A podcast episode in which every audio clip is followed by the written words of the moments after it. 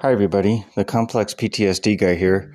I'll start out by saying I'm not a doctor or psychiatrist. I'm just a guy living with complex PTSD, and I'm sharing my own ideas, experiences, and opinions on this podcast.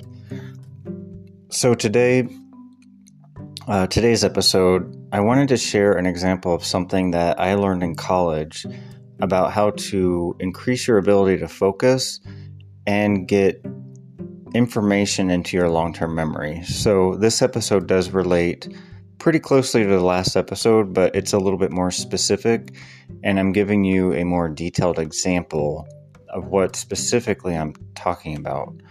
Um, so, again, this relates directly to the last episode, um, and I'll start out with in college, I learned about something called a thought journal. So, if you are, it doesn't matter really what what subject matter you're studying.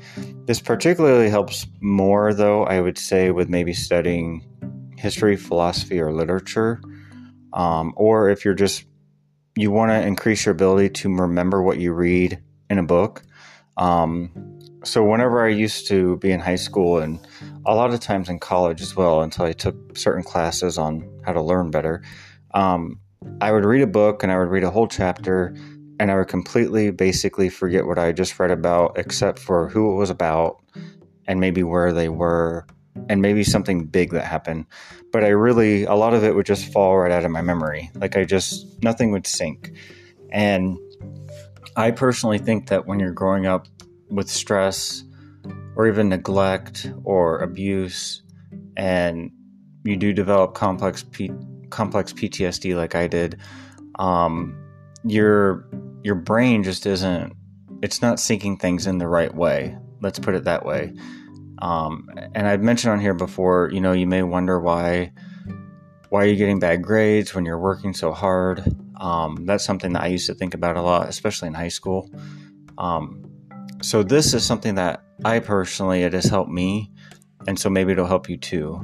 So again um, when i was in college i learned about something called a thought journal we did these in relation to our history classes, but again, you could use this for like if you go to the library and check out a book and you want to really learn about a subject and the book's just not sinking in.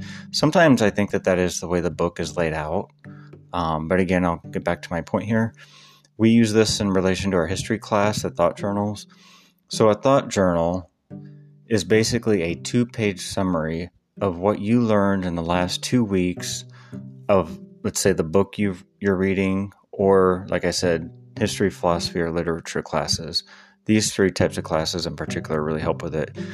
You could also I guess use this for math, science if you wanted to do a thought journal about the types of problems that you learned.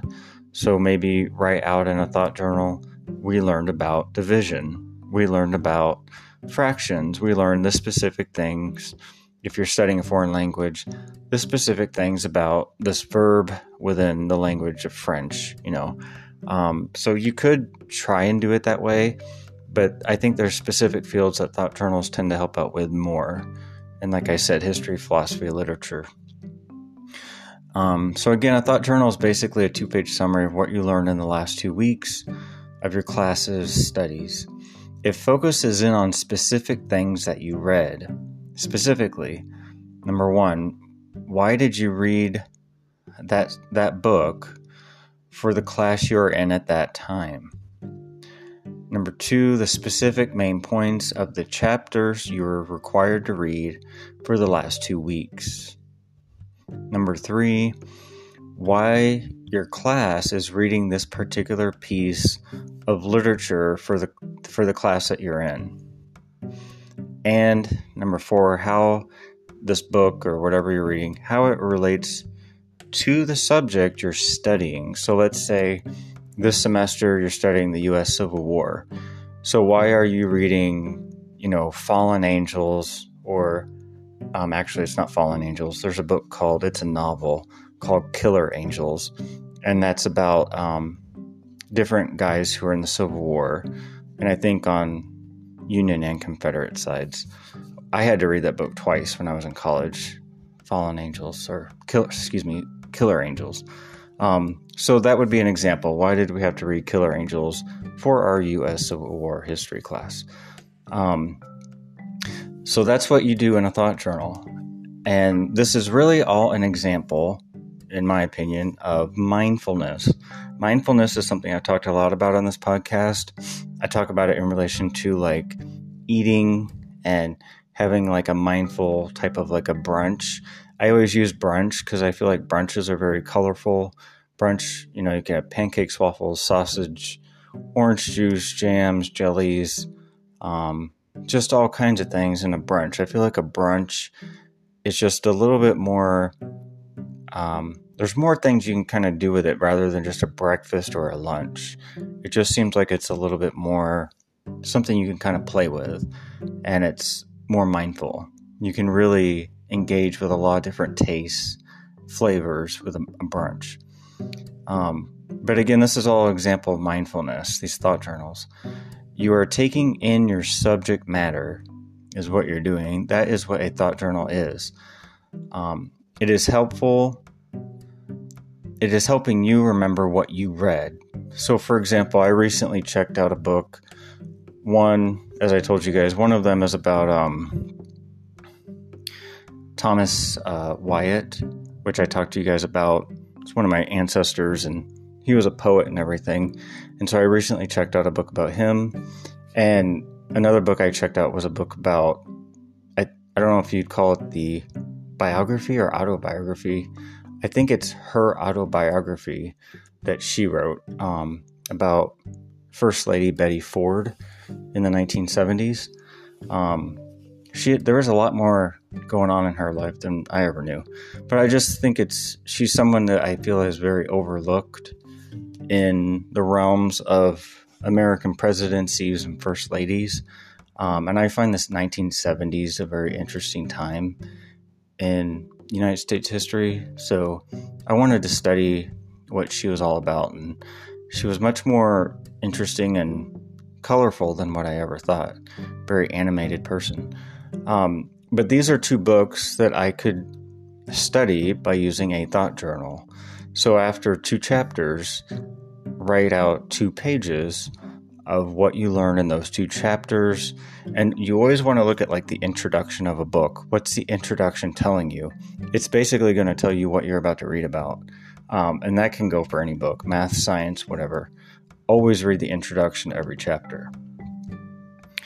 Um, you can use this concept of a thought journal for any book that you read, and it should literally help get that information in whatever book you are reading help get that information into your long term memory. So, in relation to all of this, um, in the last episode I did on, on this podcast, I read you the first draft of a poem that I'm going to read.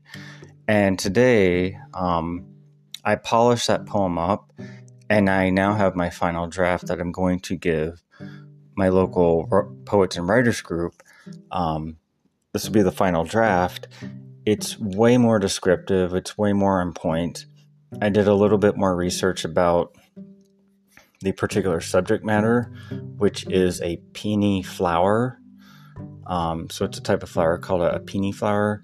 And um, after doing all of this, it's very similar to a thought journal. So the reason I'm rereading the revised version is because it'll help kind of get it into your long term memory.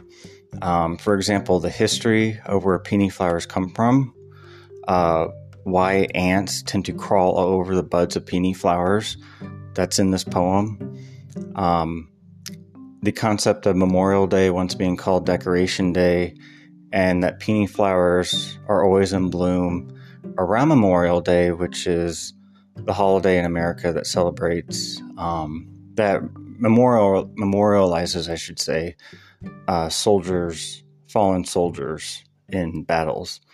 Um, this is also uh, the season of weddings. A lot of times, at least in the United States, around May, um, and so interestingly, the peony symbolizes happiness, good fortune, and happy marriage. Um, so it's a it's a good flower for that. And we were asked by the local watercolor society to pick two paintings and write poems about them. So I chose the peony flower and I chose a restored home, which I will eventually do a revised version of the restored restoration painting. Um, but again, these are the polished versions, and I'm just to read this version of the peony flower poem.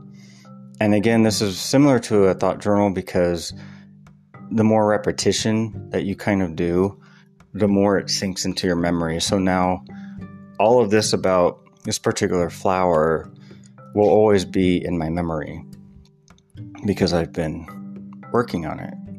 You know, I've been putting a lot of time into it. So I'm just going to read this and then I'm going to go ahead and sign off. From China, the peonies made their arrival.